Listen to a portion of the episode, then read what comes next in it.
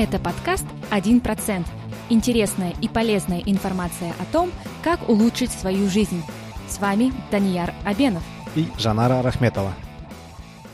Добро пожаловать на очередной выпуск подкаста «1%». В этом выпуске нам посчастливилось побеседовать с казахстанской биатлонисткой Еленой Хрусталевой. Елена – обладательница серебряной медали Олимпийских игр 2010 года в Ванкувере. Она также участвовала в Олимпиаде 2002 года, является трехкратной чемпионкой Европы, многократной призеркой и чемпионкой Азии, заслуженный мастер спорта России и Казахстана, а также сертифицированный инструктор по пилатесу. Елена очень увлекательный и жизнерадостный собеседник, и у нас получилась очень содержательная и вдохновляющая беседа.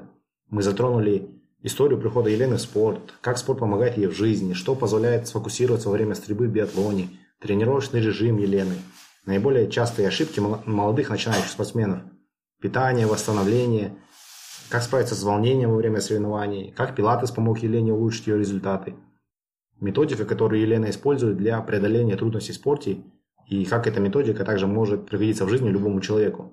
И, конечно, многое-многое другое. Получилось очень содержательно, вдохновляюще, и я уверен, что эта беседа точно поможет вам, дорогие слушатели, улучшить свой жизнь хотя бы на 1%. Я точно знаю, что на мою спортивную карьеру эта беседа точно произведет впечатление, потому что лично для себя я много что нового узнал. Да, и это интервью мы записывали в кафе, и иногда попадают лишние звуки, не обращайте на них внимания. Итак, начнем. Здравствуйте, Елена. Спасибо большое, что вы согласились побеседовать с нами сегодня. Доброе утро, Елена. Добро пожаловать на наш подкаст. Да, доброе утро. Начать день с подкаста достаточно для меня непривычно и неожиданно. Я уверен, что сегодня наши слушатели, и мы узнаем много интересной информации. И начнем давайте с, с азов. Что вообще привело вас в спорт? Папа. Не что, а кто. А, на самом деле я не могу сказать, что я была таким прям спортивным ребенком, и вот, как некоторые дети рассказывают, увидели там что-то по телевизору, и кого-то и пошли прям в спорт. Папа нас всегда, он любитель лыж, профессионально занимался до определенного возраста, любил туристические походы, то есть для него спорт, активный образ жизни – это один из основных пунктов смысла жизни. И, соответственно, нам, детям, он с самого детства именно и прививал любовь к активному образу жизни. Мы ходили, у нас четверо детей, он брал нас всех на выходных, и мы шли а, в походике маленький в Красноярске, мы жили а, на окраине города, из окна был виден лес, и пошли, называется, час-два там с пирожками, с котлетками, с термосами, с костром. Все это были выходы каждые выходные. Зимой это были выходы на лыжах, естественно, беговых. Летом мы приезжали, много путешествовали и сюда, в Алмату, тоже ходили по, здесь по горам, с Алматы на Исыкуль. И раз, гуляв на лыжах с папой, э, мы зашли на горнолыжную базу. И тогда увидели горнолыжные ботинки, уже были красивые. То есть такие красные какие-то ботинки, лыжи цветные стояли, а у нас какие-то деревяшки непонятные, облезлые. Такие, вау, папа, хотим на таких лыжах. То есть мы именно клюнули дети на яркость, красоту. Хотите, хотите, приходите. На следующий день мы пришли на тренировку. Это была горнолыжная детская тренировочка, маленький склон. И таким образом я прозанималась 5 лет горными лыжами. Но в параллель всегда были беговые лыжи. Как бы мы ни хотели от них отмазаться, там, откреститься, отговориться, устали, не хотим, у нас тренировка. А беговые лыжи были в нашем рационе, скажем так, еженедельно однозначно. А летом это, естественно, походы.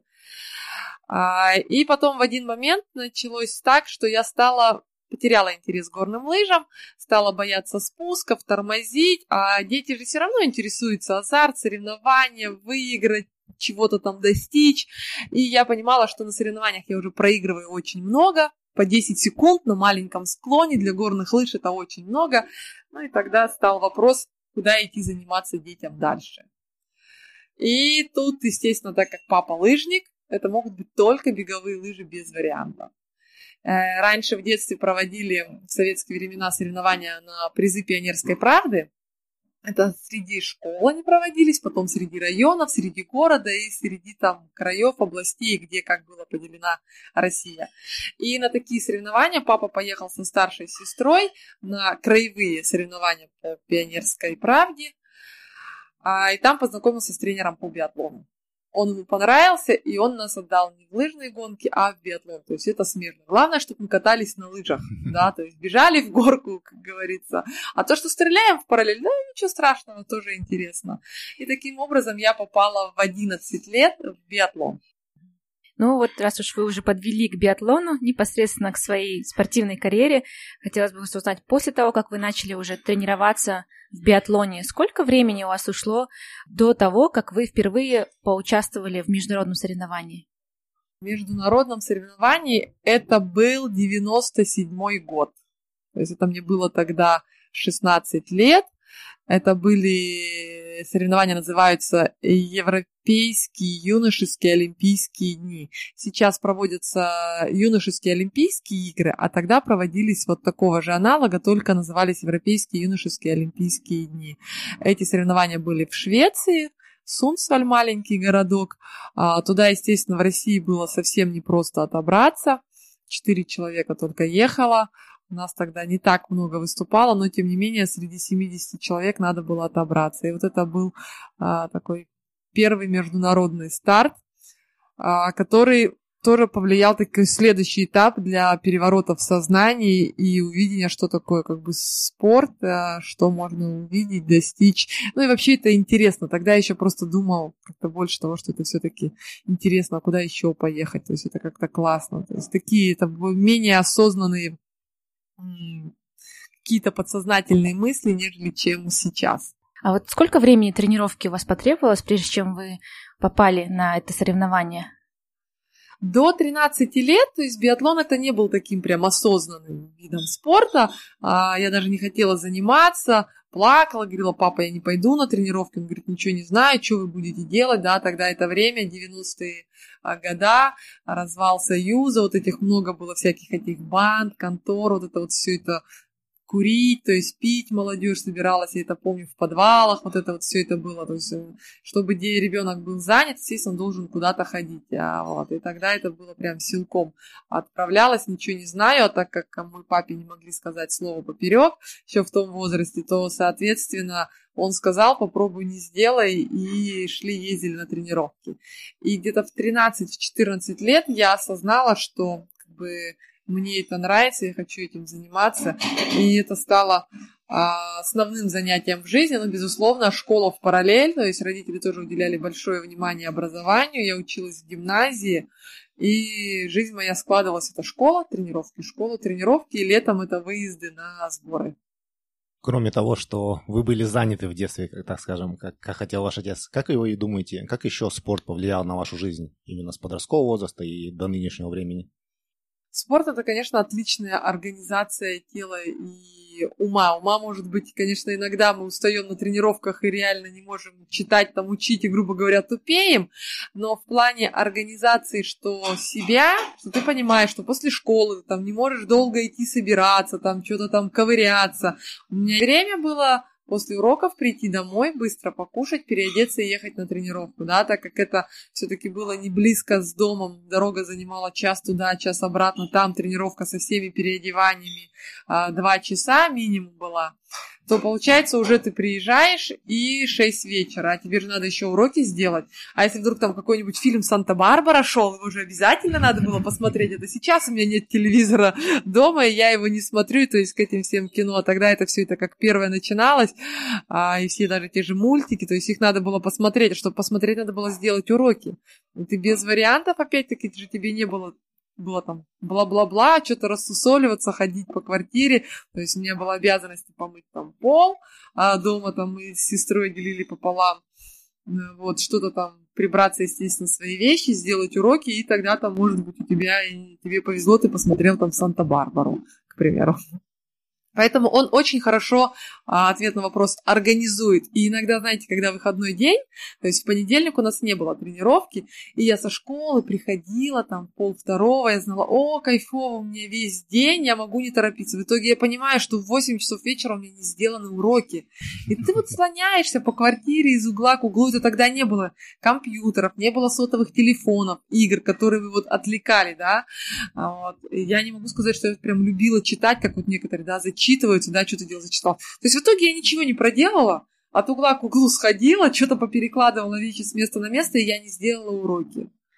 Вот, поэтому это, прежде всего, это организация. И умение идти, достигать чего-то, если вдруг какие-то неудачи, то ты начинаешь, а, черт, разозлишься, я ничего сейчас потренируюсь, следующие соревнования я выиграю или что-то там как-то по-другому сделаю для того, чтобы изменить то, что ты имеешь в лучшую сторону. А, говоря о следующих соревнованиях, давайте немножко перемотаемся вперед. В одном из своих интервью вы сказали, что хотите участвовать в следующей зимней Олимпиаде, которая пройдет в 2018 году в Южной Корее. Хотелось бы узнать, вы все еще настроены участвовать? И если да, то как продвигается ваша подготовка к Олимпиаде и каков вообще ваш средний тренировочный режим? Да, я хочу участвовать в этой Олимпиаде. Более углубленно, скажем так, стала сейчас готовиться, потому что лето это была поддерживающая форма. А сейчас э, режим состоит стандартно из двух тренировок в день. А третья тренировка это занятие по пилатесу. А иногда это может быть зарядка также пилатес, если я успеваю. Э, и Олимпиада непростое мировое событие. В связи с тем, что я пропускала предыдущие года, мне необходимо выполнить квоту для участия в Олимпиаде и попадания в команду. То есть вот мои задачи натренироваться, выполнить квоту и дальше уже решать финальные. Еду я на Олимпиаду или вдруг там что-нибудь я передумаю, скажу, а, ладно, мне не интересно, я не хочу ехать за 80-м местом, пусть выступают молодые девчонки или наоборот, так, так, у меня есть еще время, я могу здесь подсобраться, что-то себя подрихтовать и попробовать рвануть на Олимпиаде.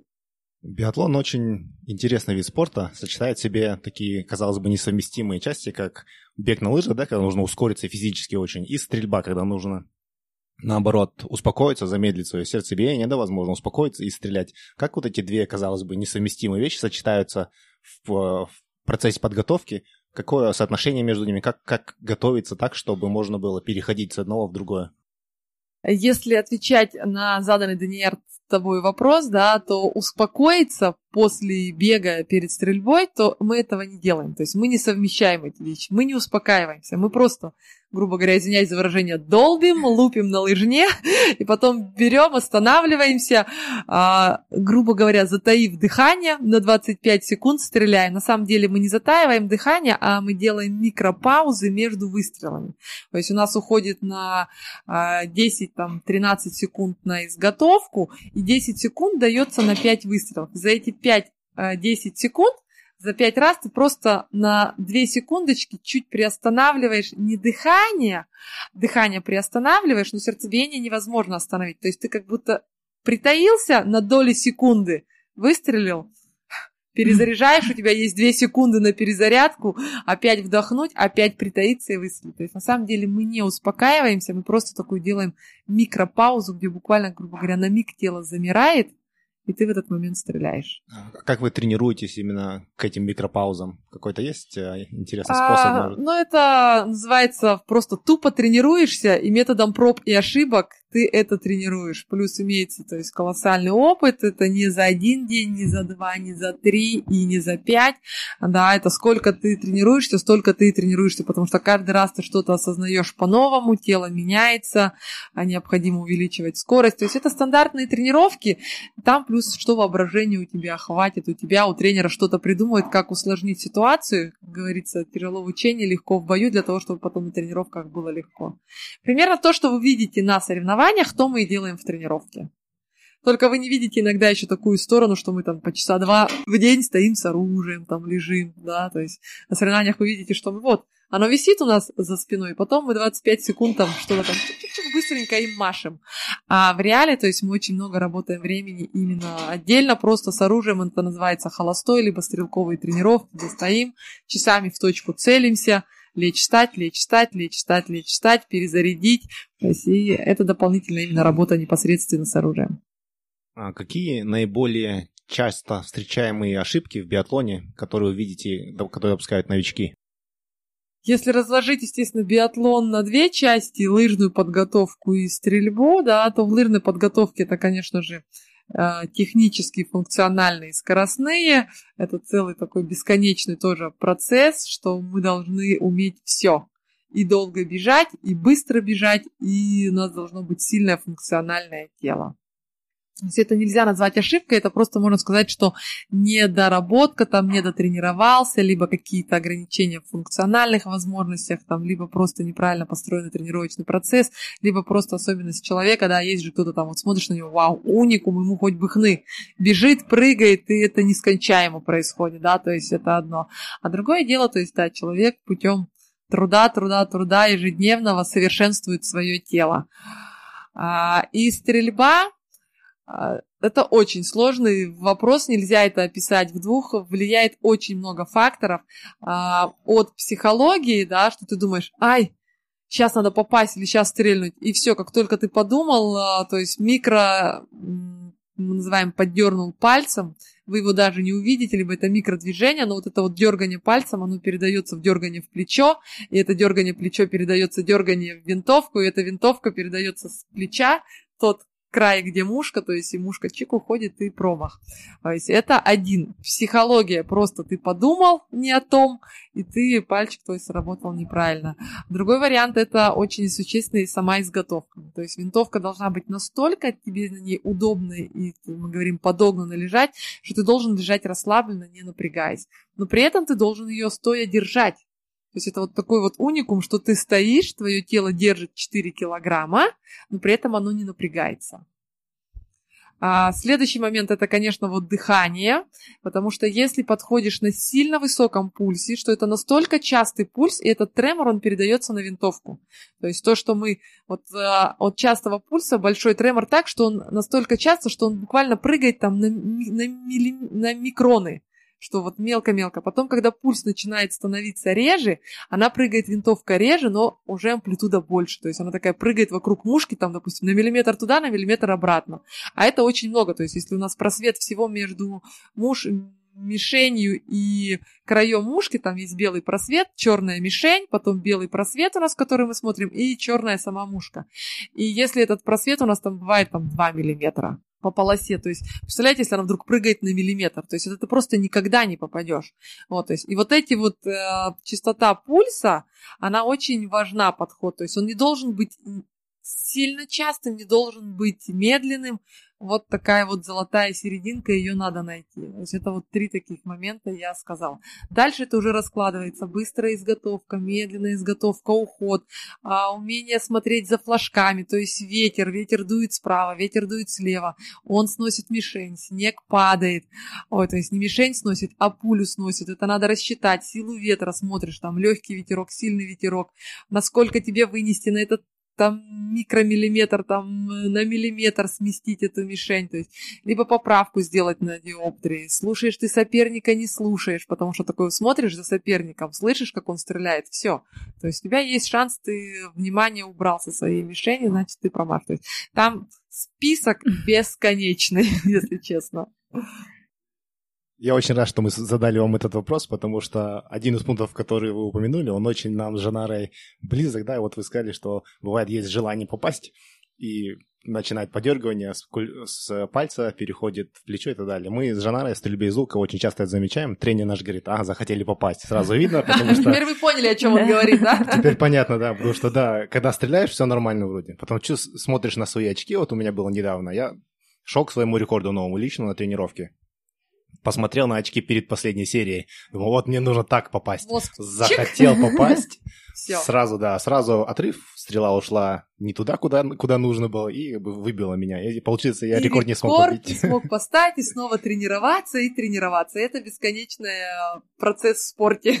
Как, как вы именно с этим справляетесь? Как вы над этим работаете? Ошибки, ошибки. То есть, как говорится, три раза оборгешься, на четвертый раз э, поймешь, что надо что-то поменять, и будешь искать способы, как это сделать. То есть там не думать. А, один из самых таких э, вариантов это думайте, проверяйте, что вы стоите ли правильно. То есть не думать не о том, что попасть, а то есть это там доля же секунды на самом деле, но за эту долю секунды вы должны прогнать. Так, Ноги стоят, у меня там правильно, положение таза, плечи, рука напряжена, не напряжена, голова, шея, какой наклон, а сильно ли я там притянул, хорошо ли я там натянулся, то есть у вас в плане там, да, растяжка рук, одна рука вперед, другая назад, а, что там еще, то есть таз, завалился я, не завалился, падаю я, не падаю, то есть а, вы должны прогнать свою правильную изготовку, и в этот момент контролировать глазами и у вас должен настолько быть отработана работа пальцем, чтобы вы не думали, как вы им нажимаете. У вас должен этот бессознательный рефлекс, связь глаза с пальцем. То есть вы контролируете глазом нахождение мушки, а палец бессознательно относительно этого работает. То есть если вы увидите, о, у меня ровно стоит, я должен нажать, то есть за эту секунду там, я не знаю, там, какая доля секунды, уже пульсом, уже мышцы, тремор, дыхание какое-то, но хватит уйти, чтобы уйти. То есть вот вы должны вот это прочувствовать, что вы видите, что она сейчас встает на мишень, вот она приближается, и у меня палец выжимает, то есть вот этот миг, тик, мишень, взгляд, палец. У меня такое ощущение возникло, что я уже нахожусь на тренировке, и уже хочется бежать на самом деле в тир и все это испробовать, да. Но это на самом деле интересно. Вот, э, если честно, вот этот именно азарт стрельбы в биатлоне, и он удерживает, потому что ты завелся, круг проехал, а промазал. Ладно, едешь круг и думаешь о том, как ты сейчас исправишься, как сделаешь, как отработаешь, и начинаешь. И вот так круг за кругом, и вот это вот по цепочке как компьютерная игра, да, сейчас следующий уровень пройду, сейчас следующий уровень, то есть, и ты часто сам себе уровни эти создаешь, там, где-то теряя форму, где-то улучшая, где-то стремясь к лучшему, где-то что-то новое попробовать, где-то осознав ошибку, и вот такие вот ты, как по кругу замкнуто, ходишь и ходишь. Сейчас я хотела бы задать вам такой, может быть, слегка каверзный и интересный вопрос. А, вы уже говорили о тренировочном процессе, и вот такой ситуативный вопрос. Представьте, у вас 8 недель на то, чтобы подготовить меня, человека, который не занимается биатлоном, к чемпионату э, по биатлону. И на кону у вас миллион долларов. Как бы выглядела моя тренировка? Надо, во-первых, понимать исходные данные, да. Если мы видим, что это здоровый человек, да, что его а, функциональный уровень там на средний уровень, то есть не будем даже брать, рассматривать, что сейчас средний уровень, да, мы взяли какую-то базу и начинаем уже дальше исходить, смотреть у него.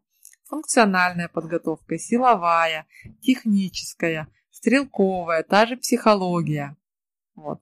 Это одни факты. Потом надо располагать, сколько часов в день предоставлен мне этот человек, и чем-нибудь еще он занимается или нет. Если этот человек в параллели работает, там у него семья, дети, и какие-то там еще проблемы, дела помимо любимых соцсетей, да, то опять-таки же я скажу, уважаемые, извините, я не могу там потратить свое. Но если бы я ничего не делать, плеваться в потолок, то, может быть, подумать, но это все равно, то есть, когда ставятся достаточно жесткие рамки, ты понимаешь, что в этот процесс надо включиться. Вот, если я понимаю, что я позвоню ему, он скажет, или он звонит, я, Лена, опоздаю на полчаса на тренировку, у меня там ребенка надо забрать, там, или у нас собрание в садике, но при этом я должен пораньше уйти, потому что у меня там день рождения у мамы, я не могу не поприсутствовать, да, то как бы этот вариант тоже не, рас, не, не рассматривается.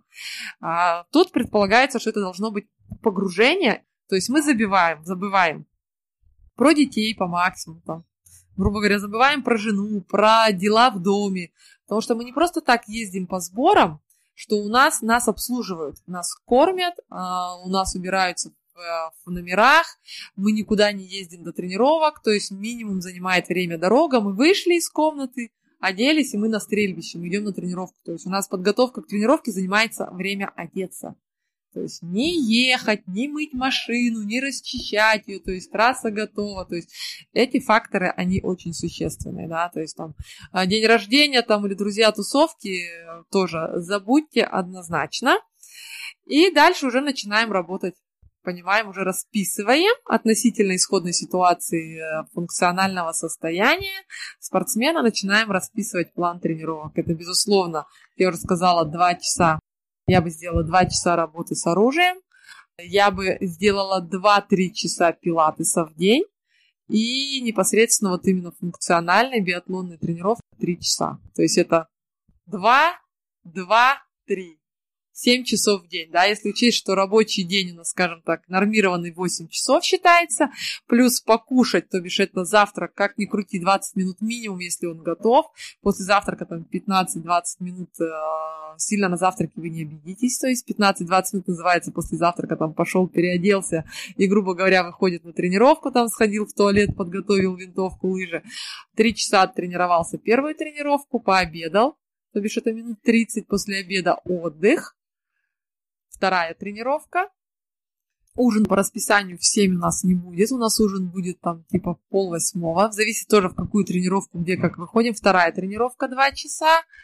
Легкий ужин. И потом еще тренировка обязательно на восстановление, либо работа с оружием, то есть а, какие-то такие технические моменты с оружием. И в 9 часов я вас отпущу. То есть рабочий день у вас начнется в 6.30 в 7, и в 9 вечера вы будете свободны. То есть тогда это возможно. Безусловно, у нас будет один день в неделю отдыха, это обязательно.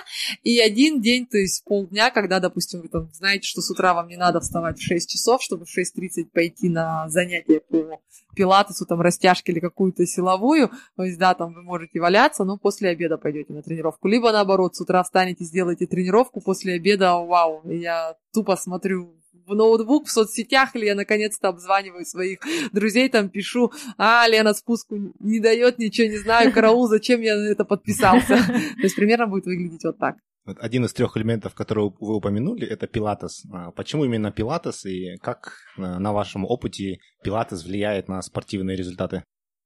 Пилатес недавно появился в моей жизни осознанно.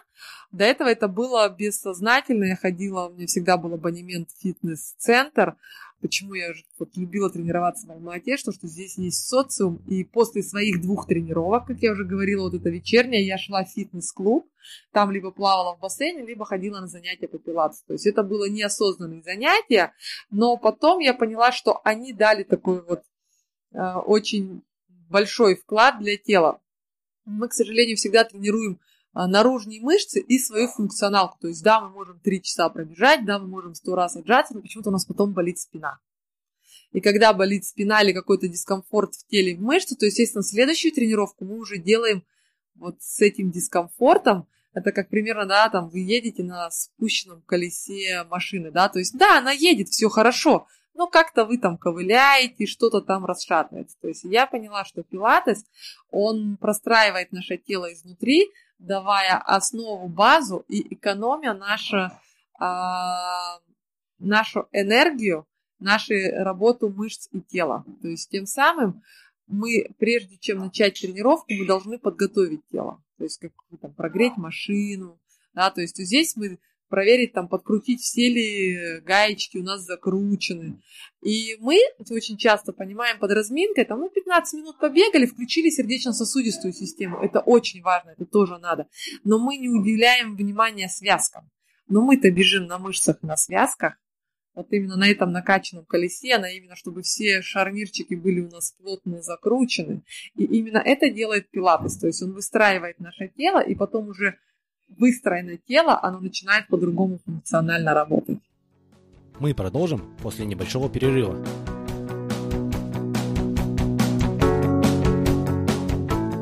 Друзья, мы будем очень признательны, если вы поделитесь нашим подкастом со своими родными, близкими, знакомыми и друзьями, а также покажете им, как подписываться на подкаст и как слушать последние выпуски. Не забывайте также ставить нам 5 звездочек на iTunes и оставлять свои комментарии. Заранее спасибо.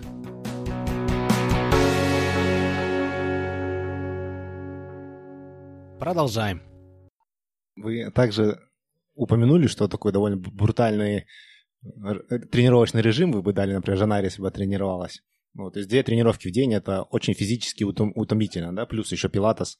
На вашем опыте какой самый эффективный способ восстанавливаться физически после тяжелых тренировок? Потому что я знаю, некоторые спортсмены очень яро так проповедуют, что нужно ходить в сауну или принимать ледяные ванны прям со льдом. На вашем опыте что очень эффективно действует для того, чтобы восстановить мышцы, подготовить тело к следующей тренировке? Это хороший вопрос, и очень правильно, что тупо тренироваться это невозможно. То есть когда-то тело выключится стоп. И именно вторая тренировка, то есть или даже первая, или даже зарядка, они очень часто, эти тренировки восстановительные после первой тренировки. То есть либо наоборот, там первая может быть восстановительная, вторая основная. То есть и пилатес несет один из моментов – эту функцию восстановления и поддержания формы. То есть здесь этим самым мы убира, убиваем двух зайцев. Мы поднакачали свое тело и в то же время его восстановили. Безусловно, это также растяжка, да, то есть сауна. Сауна обычно у нас перед днем отдыха. Можно в разгрузочный день сходить. Ледяные ванны я сама никогда не принимала, то есть мне так это кажется, я лучше в баньку схожу, где тепло, ты размякнешь, а все-таки ванна холодная это стресс. Там есть свой плюс, что да, э, бешеное улучшение кровообращения, но в бане хорошо улучшается кровообращение, только ты не надо в бане прилагать, понимаете, еще залезть в холодную ванну, это дополнительный настрой тела, себя заставить. То есть, готовясь вот так отчаянно к соревнованиям, мы все равно всегда себя заставляем, преодолеваем какие-то усилия. То есть это, как говорится, не пирожное вкусное съесть, э, где даже ты, когда наелся, но оно вкусное заходит само. То здесь мы постоянно сталкиваемся с таким стрессом, что нам себя надо преодолеть. И холодная ванна это дополнительное преодоление. То есть ты должен понять, что ты должен туда настроиться, шагнуть, тебе сейчас будет холодно, но потом тебе будет лучше. То есть, ну вот это моя точка зрения, это такой дополнительный стресс для именно нервной системы. Хотя потом, да, то есть это абсолютно другие ощущения, то есть кайфа, вот это бешеное кровообращение, это прям колики по всему телу, ты понимаешь, что тело оживает, и тем самым кровь, когда она приливается, после работы же мышцы у нас сжаты, спазмированы, и кровь туда не доходит то после холода получается такой резкий выброс, э, усиление кровообращения, и кровь доходит во все те части тела, которые она не дошла. И за счет этого человек восстанавливается, получается в эйфорию. И они вот живут этим. Но вот у меня после бани я с удовольствием в холодную воду прыгну. Но вот без бани холодную ванну это не для меня. То есть это надо совмещать тренировки, нагрузку, и тренировка должна быть также восстановительная тренировка. То есть тупо бежать, бежать, бежать, отжиматься, отжиматься, отжиматься, прыгать, прыгать, прыгать, стрелять это не вариант. Вот это и заключается тренировочный процесс, что он должен как загружать, так и восстанавливать. Раз уж вы уже затронули пирожные, хочется задать такой следующий вопрос о питании. Существуют ли какие-то особенности в вашем питании, которые связаны непосредственно с биатлоном или, может быть, в целом со спортом? Да, я к питанию достаточно серьезно отношусь, но не так, что фанатично. Мои правила питания, они подстраиваются под тренировки. К сожалению, у нас очень часто тренировки подгоняются под режим питания. То есть, да, вот в столовой завтрак 8.30. Значит, мы ждем завтрака а после завтрака мы допоели до 9, а потом надо полчаса подождать, выйти на тренировку, тренировка в 9.30. Лена встает на тренировку, встает в 6 утра, в 6.30 завтракает, в 6.50 она вышла на тренировку, в 7 начала. То есть тогда, когда люди завтракают, Лена уже закончила тренировку, грубо говоря. Вот. И поэтому э, я не привязываюсь к питанию, то есть э, к расписанию жизни, стараюсь тренироваться там, где я либо могу сама готовить, либо очень лояльный график. Вот в Европе завтраки все начинаются с 6 утра. У нас почему-то это невозможно сделать. Как так? Завтрак в 6 утра. Потому что у нас никто не встанет в 6 утра. Только самые отчаянные. Вот. И поэтому, то есть завтрак, так как он обычно очень рано, да, ты еще реально не проснулся до конца, ты реально не хочешь еще есть, но ты понимаешь, что если ты пойдешь делать двух-трехчасовую тренировку, то ты просто заголодаешь и ее не сделаешь. Поэтому ты так слегка себя заставляя покушать, но это легкий завтрак. Это может быть какая-то там небольшая порция каши овсяной. Если это лето, то это фрукты, это может быть бутерброд с хлеб с сыром. Такой завтрак, что тебя не разморило, ты быстренько поел и еще быстрее пошел на тренировку. Вот. А обед уже это более основательный, да, после тренировки, когда она заканчивается, он у меня тоже получается достаточно рано обед. Еще, безусловно, я подстраиваю это все под времени года, да, то есть зимой я в 6 утра не выхожу на тренировку, это темно и холодно. Тогда зимой я встаю утром позволяю себе выспаться, сделаю зарядку, йогу или пилатес, там растяжку или с винтовкой поработаю, потом завтракаю позже и потом выхожу на тренировку. То есть это подстраивается под время года и под режим жизни. Да? Когда у нас один старт, мы можем стартовать в 2 часа дня, логично, какой там завтрак в 6 утра. Я честно скажу, я валяюсь до полдевятого, я встану позавтракаю и лягу опять спать. И потом в 12 встану, что-то там бутерброд поем и иду на старт. То есть тут э, вот строгих правил нету. Есть правило о том, что завтрак, как правило, это, как всегда, более легкий. Исключение выходной день, когда я знаю, что не надо идти на тренировку, можем просто не торопясь кушать и обожраться, по-другому это не назвать. Да, но рассматриваем тренировочный день. Обед. Это суп-салат, то есть у меня никогда нет первое, второе, третье и компот, потому что этому всему надо перевариться. А между первой и второй тренировкой, то есть не так много времени, надо восстановиться, покушать и переварить еду. То есть, соответственно, обед тоже достаточно легкий, и после обеда 2-3 часа времени перерыва между тренировками. Там. Иногда может быть даже 3,5. Опять же говорю, зависит время года, к чему готовимся, какой режим жизни. Обед, вторая тренировка. В обед тоже много поесть не могу, потому что много наешься, ты не спишь, не отдыхаешь, а у тебя переваривается эта еда, и ты понимаешь, что ты идешь там с этой какой-нибудь бешеной куриной ножкой или каким-нибудь бешеным куском мяса, и ты его всю тренировку вспоминаешь, да, оно было вкусно, но оно было тогда, но почему-то сейчас от этого не легче, да. Безусловно, питание зависит, какая тренировка. Если я знаю, что у меня будет скоростная, то никаких там, я и так сосисок-то не ем, даже никакой яичницы на завтрак не будет никогда. А, точно так же на обед, да, если я знаю, что у меня вторая тренировка, она может быть просто, я там пошла гуляю, как говорится, бабочек считаю, да, есть такие тренировки именно восстановительные, то я могу там поесть и поплотнее. А если я знаю, что мне надо будет прыгать в подъем и еще отжиматься и еще там складываться пресс пополам, да, то однозначно у меня тяжелого обеда не будет, да. Ужин, как бы ты ни хотел поесть, так как ужин тоже получается достаточно поздно, потому что тренировка там вторая начинается в 5, заканчивается в 7. Если вдруг ты еще поехал в фитнес-клуб, там в пилаты-студию позаниматься, то ты возвращаешься к 9 часам, и ты понимаешь, что если ты сейчас наешься, то ты не будешь спать, ты будешь просто переваривать эту еду, и она тебе будет тяжело. Поэтому опять-таки же заканчивается легким ужином. У нас есть два дня, когда мы можем поесть. Это день отдыха, когда мы можем объесться и лежать, и ходить иногда прям бывает целый день ты ешь без перерыва. И разгрузочный день, то есть когда ты ешь. Ну и, соответственно, там, когда меняются тренировки, то есть еда подстраивается под тренировку, безусловно. Перед важными выступлениями многим людям, и в частности спортсменам перед соревнованиями, свойственно волнение, такой мандраж предстартовый. Мы с Жанарой тоже на себе это испытали, когда стреляли. Вы перед своими соревнованиями как себя настраиваете, как себя готовите для того, чтобы этот мандраж преодолеть? И, по вашему мнению, от э, успеха, от победы, сколько процентов зависит от ментальной подготовки и сколько от физической?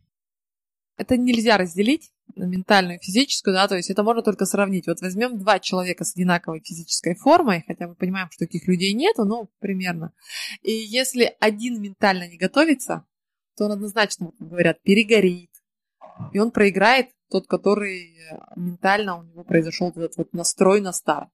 Поэтому, а, конечно, спортсмены, которые уже опытные, да, он даже не имеет там хорошую физическую форму, зная свои слабости, но он может вот собраться, сконцентрироваться, как говорится, аккумулироваться и выстрелить. То есть это тоже факт. Есть, безусловно, но это не значит, что если я ничего не тренируюсь, я тут сейчас возьму, встану, вот так психологически настроюсь. И нет, физические факторы, то есть это может быть в тех видах спорта, там, к примеру, в стрельбе, да, где не надо в гору бежать, 50 минут ты без перерыва бежишь и несешь на себе винтовку 4 килограмма. То есть это может быть в других видах спорта возможно. У нас это невозможно. То есть физическая часть, она неотъемлемая часть. Ментальная, она выглядит, да, немного по-другому. Она приходит с опытом. То есть вот это именно вот так же, как в стрельбе, надо попасть. Сейчас последний выстрел, да, или вот сейчас тут еще одну стрелу запущу, надо попасть, и у меня будет рекорд. Да, ты три раза обжигаешься там, с такими глазами, носишься перед стартом, там не спишь, начинаешь что-то двигаться, бешено делать, и, то есть ты уже всю энергию, которую надо выдать на старте, ты уже ее выплеснул до старта. И там тебе просто невозможно. Каждый настраивается по-разному. И вот спортсмен в процессе, то есть он же не сразу вот жена рассказала, через 8 месяцев, ой, недель, пожалуйста, меня на Олимпиаду, на чемпионат мира, да, то есть человек, проходя, идя к этому старту, он проходит все уровни, как вот от детского сада до университета, да, там до специалиста. Здесь точно так же. То есть пока мы еще дети, мы там неосознанно где-то у нас происходит. Потом начинает уровень расти, юниорский возраст, количество стартов увеличивается, и ты от каждого старта шлифуешь и понимаешь, что тебе сделать. И прежде чем попасть на Олимпиаду и там выступать, человек проходит большое количество стартов, и на этих стартах он именно отрабатывает свою систему вот у меня, как я уже сказала, то есть я ложусь спать, я сплю. И причем сплю иногда так крепко, что такие говорят, да как ты можешь спать? Я говорю, а как не спать? А что делать? То есть суетиться, прыгать, что ли? Кто-то активно двигается, я достаточно пассивно двигаюсь. Э, перед стартом ты не думаешь о том, что надо, надо, надо все пробежать, сейчас это выложиться, там в этот подъем запрыгнуть, а тут все попасть, вот и все, все, надо, надо, надо. Нет. Идешь и думаешь, так, все ли ты взял вещи? А, понимаешь, ты прорисовываешь картинку, буквально, как ты встаешь, что ты одеваешься, как ты берешь, во сколько тебе выйти, да, ты себя уже программируешь там, приезжаешь, откатываешь лыжи, это часть разминки, потом идешь там на пристрелку, ты понимаешь, что тебе надо проверить, там, пристреляться, там, может, какой-то на трассе опасный участок, там, его пойти проверить, а, знаешь свое стартовое время, там, во сколько заканчивается пристрелка, когда тебе сходить в туалет, там, зарядить патроны, а, пройти маркировку, и у тебя именно ход мысли пошагово, что тебе надо сделать. И как только ты начинаешь включать «мне надо», то тогда это надо, оно замещает все остальное, и получается тебе уже потом ничего не надо.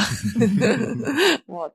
То есть это именно план своих действий. Составляешь, и ты контролируешь эти действия. Ну, конечно, в спорте, как и, наверное, в любой области жизни, не все происходит так, как мы этого хотим. И вопрос такой, как вы справляетесь с неудачами в спорте, когда результат не тот, который вы ожидаете? Что вы себе в этот момент говорите? И что заставляет вас идти дальше, а не говорить, все, я все бросаю, все, ухожу из спорта, а что вас держит как бы дальше идти, идти вперед? Держит желание победить, поучаствовать, и в любом случае это азарт, и то есть мне это нравится. И ты же знаешь, что ты когда-то побеждал, то есть, да, типа, ну вот я вчера победил, а почему я сегодня проиграл, да, там, или выступил плохо, то есть не каждый старт мы выигрываем, то есть иногда просто там хорошее выступление. И ты тогда думаешь, что ты сделал не так.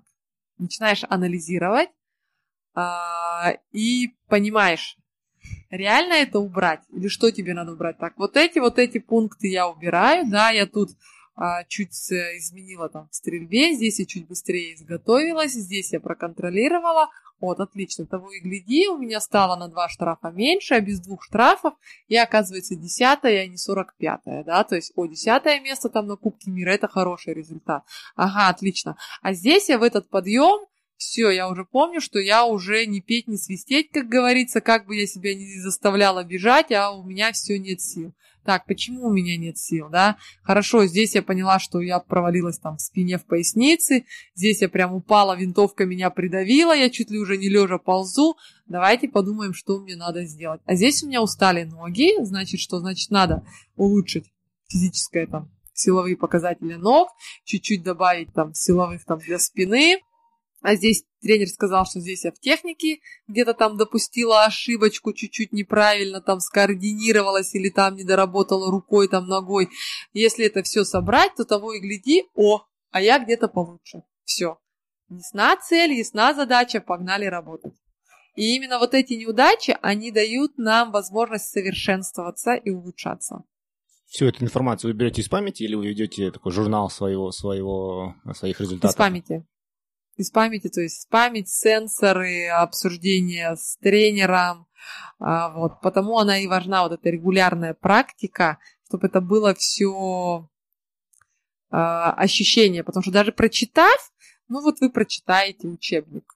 Но если вы не прочувствовали на себе, то есть вы там молча читаете, например, слова по-английски, вы думаете, что вы их правильно произносите, но если вы пока их тысячу раз не скажете, да, то есть вот это вот губы, язык они не скажут, то есть этого не произойдет. И поэтому здесь вот этот вот важен фактор, что мышечная память и сопоставление этого всего в своей голове и в реалии.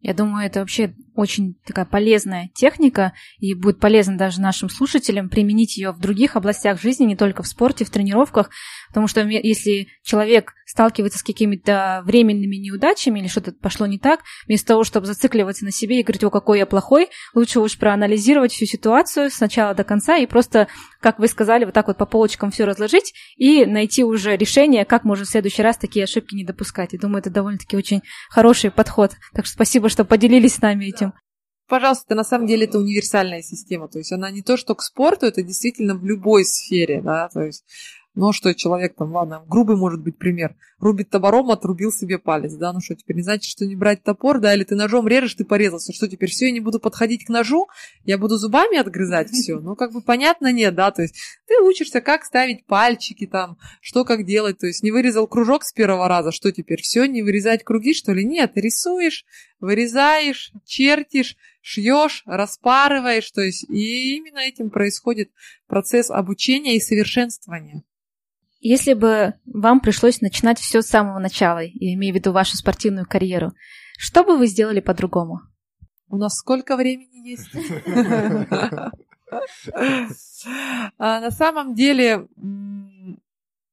все, что с нами в жизни происходит, да, это нам дано для того, чтобы что-то понять, улучшить, совершенствоваться и продвигаться, расти. Либо продвигаться, расти, либо там сдаться и пойти, может в другом сфере себя искать, либо просто остаться на этом уровне и считать, что это нормально и достойно, все хорошо.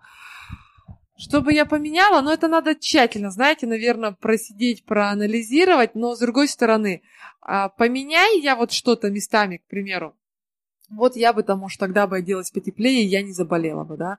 Я бы не заболела бы, но когда ты заболел от того, что ты плохо оделся, там, к примеру, да, то пока ты это не прочувствуешь на себе, это бы произошло потом в другой раз. Поверьте, то есть это пусть, как я говорю, пусть это лучше произойдет на соревнованиях юниорских, на чемпионате Казахстана, чем это произойдет, допустим, на Олимпиаде. Как вот у меня было на юниорском чемпионате мира, а, меня взяли на допинг, то есть я, я была пятая, первую пятерку брали на допинг. Ну и я ни разу не сдававший допинг, такая мила пошла на допинг в этих же ботинках, в этой же форме, хотя у меня был рюкзак. Я его взяла для того, чтобы переодеться, все. Но он у меня лежал в вакс-кабине. То есть тренер тоже что-то там не догадался принести рюкзак, сказать, Лена, переоденься. А мы бежали Европа, день, два часа дня, а, конец февраля, то есть там уже прям было тепло и вода. Если с утра там лед, то днем, так же, как у нас здесь в Алмате, этот лед растаял, то есть замороженный, и вот прям слякоть. У меня ботинки были насквозь мокрые. И я сидела на допинг-контроле полтора часа в этих мокрых ботинках. Ну, естественно, мне потом заболело горло. Да, я отбежала юниорский чемпионат мира, я выиграла медали, но я заболела, то есть я бежала больная, то есть это не есть хорошо. И то есть не промочи ноги тогда, теперь я всегда, куда бы я ни иду, я с этим рюкзаком, как ребенок с игрушкой. Понимаете, у меня в этом рюкзаке все. Не просто одна там сменная пара носков, а у меня две, двое пары носков. Одни еще обязательно теплые. Могут быть кроссовки сменные, ботинки сменные, две водолазки, кофта, шапка потеплее, шапка похолоднее, варежки, безрукавка. То есть все, можно сказать. Мало ли что. Тут промокло, пошел дождь там, а что-то я захотела переодеться после пристрелки, чтобы не было такого, что я оказалась в мокром. Я должна приехать в сухом, я должна быть в сухом, и я должна уезжать в сухом. Если вдруг я в этих промежутках почему-то там дождь, а, пробежала, вспотела, то есть у меня тело намокает, и я обязательно должна переодеться в сухом. То есть измени этот момент. Да, я, может быть, тогда бы заняла не второе место на чемпионате мира, а первое, к примеру, да, потому что бежала бы не больная. Но у меня не было бы опыта. Я бы на следующем старте бы где-то, может быть, заболела бы в более большей форме, там не отобралась куда-то или что-то там еще. То есть поэтому сказать, что поменять, это просто мы делаем, скажем так, медвежью услугу сами себе. Сейчас хотелось бы задать вам серию коротких вопросов, но ваши ответы не, не обязательно должны быть короткие. Какую книгу вы чаще всего дарили или рекомендовали другим людям? О, это сложный вопрос, потому что, как я уже сказала, я нечитаемый человек, да, вот э, реально, то есть есть люди, те, которые читают. Для меня я читаю книгу, она даже интересная, если вдруг я ее там 2-3 дня почему-то не успела почитать, то я ее откладываю, и то есть все. Я спокойно к этому отношусь, то, что я не дочитала.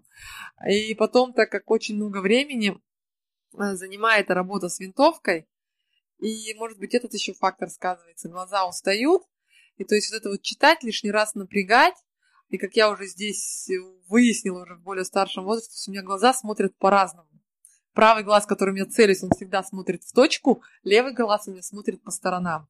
И я стала понимать, что вот этот, наверное, фактор нечитания еще связан с тем, что именно напряжение в глазах, и хочется, чтобы они отдохнуть. А, то есть два фактора. Я, честно, не люблю читать. Да, то есть должно быть прям очень интересно, меня захватывающе. Я вот реально, то есть я со скуки иногда буду умирать, но читать я не буду. То есть, ну вот это моя натура. Да, я буду отжиматься, я буду что-то делать, я буду ковыряться с телом, но не читать. Поэтому ответить на этот вопрос, какую бы книгу я порекомендовала, да, есть книга, не вспомню сейчас название, но «Как навести порядок».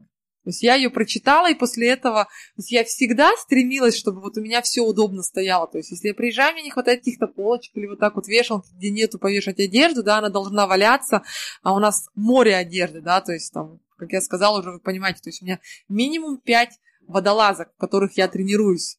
То есть и это все пять, они должны лежать, и они должны ранжироваться. Так, эта водолазка там у меня на плюс 5, это на минус 15, да, то есть если они у меня в куче, я, когда у меня времени на сборы, как уже сказали, то есть нету, то есть искать, перерывать этот шкаф, то есть я должна знать, вот здесь меня должны вещи на плюс 5, вот здесь вещи на минус 10, здесь вещи запасные, Здесь у меня подъема мы называем то, что мы одеваем под гоночную форму. Здесь у меня верхняя одежда, здесь у меня шапки, здесь у меня перчатки да, то есть, и, и, соответственно, это оно происходит во всем, то есть, если я сейчас буду искать какую-то вилку или ложку, то, что мне надо, грубо говоря, то есть, это все начинается тратиться время, и я начинаю раздражаться, и когда я выхожу на тренировку, вот такая раздраженная, то, что я не нашла где-то там, или я понимаю, что я опаздываю, это влияет, да, то есть, как навести порядок, да, я прочитала эту книгу, советовала подружке, она купила, сама ее прочитала, у меня же купила маме, подарила. То есть вот достаточно такая интересная тоже книга именно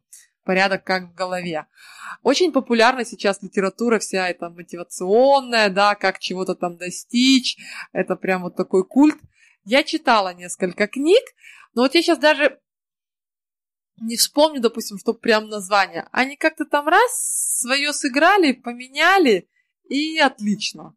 А сказать, чтобы я перечитала, наверное, только книги по английскому, и то я читала их адаптированная литература, то есть они в упрощенном, сокращенном варианте, потому что вот это вот, где там расписано, я не читала «Женщина в белом» на русском языке.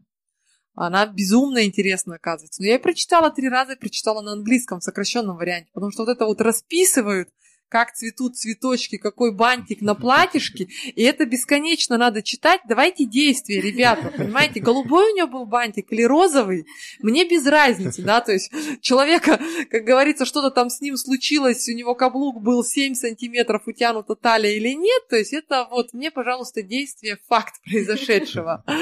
Вот, поэтому, то есть вот я читала книги на английском, адаптированная литература в сокращенном, и мне это очень нравилось, и я их перечитывала. И опять-таки же для того, чтобы поддержать уровень английского. Вот. Вот скажу вот так вот, наверное. Так что, какую книгу я дарила? Никакую книгу я не дарила. Советовать перечитать, только если меня спрашивают, то я говорю, вот, а, те, кто относительно там английского, где учила, я говорю, вот, прочитайте вот эти-то книги, они так-то там интересны. Ну и каких-нибудь парочку еще вот так вот книг. Какой у вас жизненный принцип или любимая цитата? Есть один такой принцип, то есть, ну, естественно, всегда совершенствуйся, стремись к лучшему, а, но без фанатизма, да, то есть чтобы это... Спорт, конечно, предполагает фанатизм в любом случае, но если брать для общей жизни, не так, что ты прям вот поставил себе цель и идешь в эту точку, то есть это немножко два разных момента. Одно дело, когда ты идешь конкретно к какой-то цели, да, ты это все откидываешь. Твой принцип иди к этой цели, но э, не жертвуя там, я не знаю, там, ну, здоровье всегда подрывается, когда человек идет к цели, как бы там ни было, да.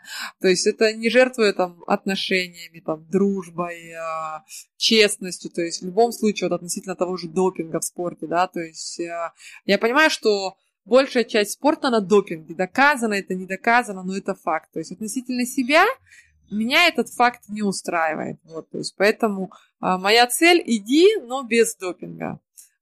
А, то есть я никому никогда там не подкручу винтовку, да, там, допустим, как у нас это часто бывает, то есть, да, там, никому не поломаю там лыжи, там, да, даже в борьбе соревноваться, то есть я не подрежу там так, чтобы на спуске там человек упал, а, там, не наступлю, не поломаю палку, то есть как бы, ну, вот такие вот они принципы, все-таки все должно быть в пределах а, разумного. А, и также совершенствуясь, а, бери от, а, не заводи себе кумира, у каждого есть свой какая-то изюминка, и что есть взять пример, к чему стремиться. Вот возьми у каждого, что есть лучшее, и старайся достичь этого сам. Какой худший совет, который вы когда-либо слышали в своей сфере деятельности? Наверное, я их забыла, слава богу. Часто тренеры говорят, подумай. То есть, но подумай или сделай вот так-то, да, то есть, э, там, к примеру, толкнись спиной. Но человек никогда не толкнется спиной, если у него не развиты мышцы спины. То есть надо не сказать ему толкнись спиной, а надо сделать так, чтобы у него это произошло само собой. Да, и то же самое подумай. Ну вот тут я вам даже рассказала моменты от стрельбе, да. Я вам сказала, ну подумайте, что вы можете сделать. То есть вы когда-нибудь бы додумались до этого? Пока вы не ощутите, либо пока вам не дадут вот такую инструкцию, либо не наведут, не подведут к этому, чтобы у вас зародилась эта мысль, анализ, то есть это невозможно. Тупо сказать «подумай» – это не то. Надо сесть, разбирать, проговаривать, копать, искать. То есть задача тренера не сказать «подумай», а давай пошагово пройдемся то, что ты сейчас сделал. И найдем вот эту запиночку в каком-то шаге. Ну и напоследок, есть ли у вас какая-то просьба к нашим слушателям или напутствие к ним? О, очень разнообразный, разнообразная сфера слушателей, да. А, когда там мне говорят, детские соревнования провожу, там, дайте напутственное слово, да, там, слушайте тренеров, учитесь в школе, а, там, одевайтесь теплее, да, то есть это такие напутствующие слова, то есть, ну, они здесь актуальны, но и в то же время не актуальны. А, наверное, это будет такой, как э, лозунг. А, во-первых, не бойтесь своих целей, это раз.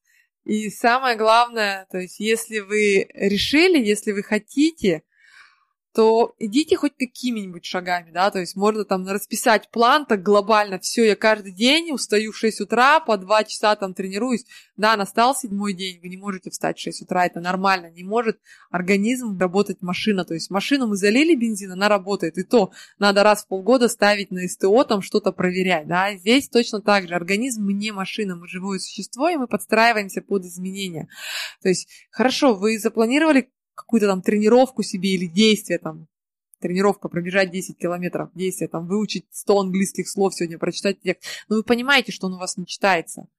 Но вы замените это дело, то есть вы не бежите 10 километров, вы пройдите пешком, или вы идите на какой-нибудь там танцевальный урок, или на йогу сходить, или на пилатес, или вообще отвлеките свой, свой мозг, но если есть в планах подвигаться, вы подвигайтесь, да, там вам надо выучить 100 английских слов, там вы сказали, вы не можете их учить, вы включите фильм на английском, и вы смотрите, у вас разгрузится мозг, но на бессознательном уровне вы увидите, вы услышите эти слова, и вы что-то вспомните. В итоге у вас этих 100, может 150 слов, они прокрутятся в голове.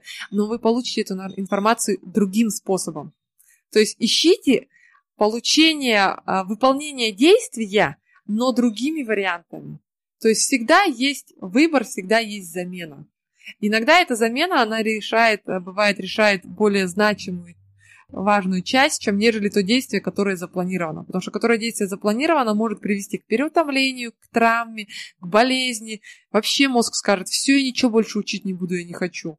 То есть я ненавижу это дело. То есть чтобы не было этого блока. Если наши слушатели хотят, возможно, связаться с вами и узнать больше о вашей деятельности, они могут как это сделать в интернет через социальные сети? Да, возможно? социальные сети, в основном я в Facebook, а, да, там не так часто, может быть, с небольшим заторможенностью отвечу, но ищите, пишите по возможности, по времени отвечу, напишу. Огромное спасибо. Мы все ссылки разместим на нашем сайте, как всегда, 1%.com, все латинскими буквами без цифр.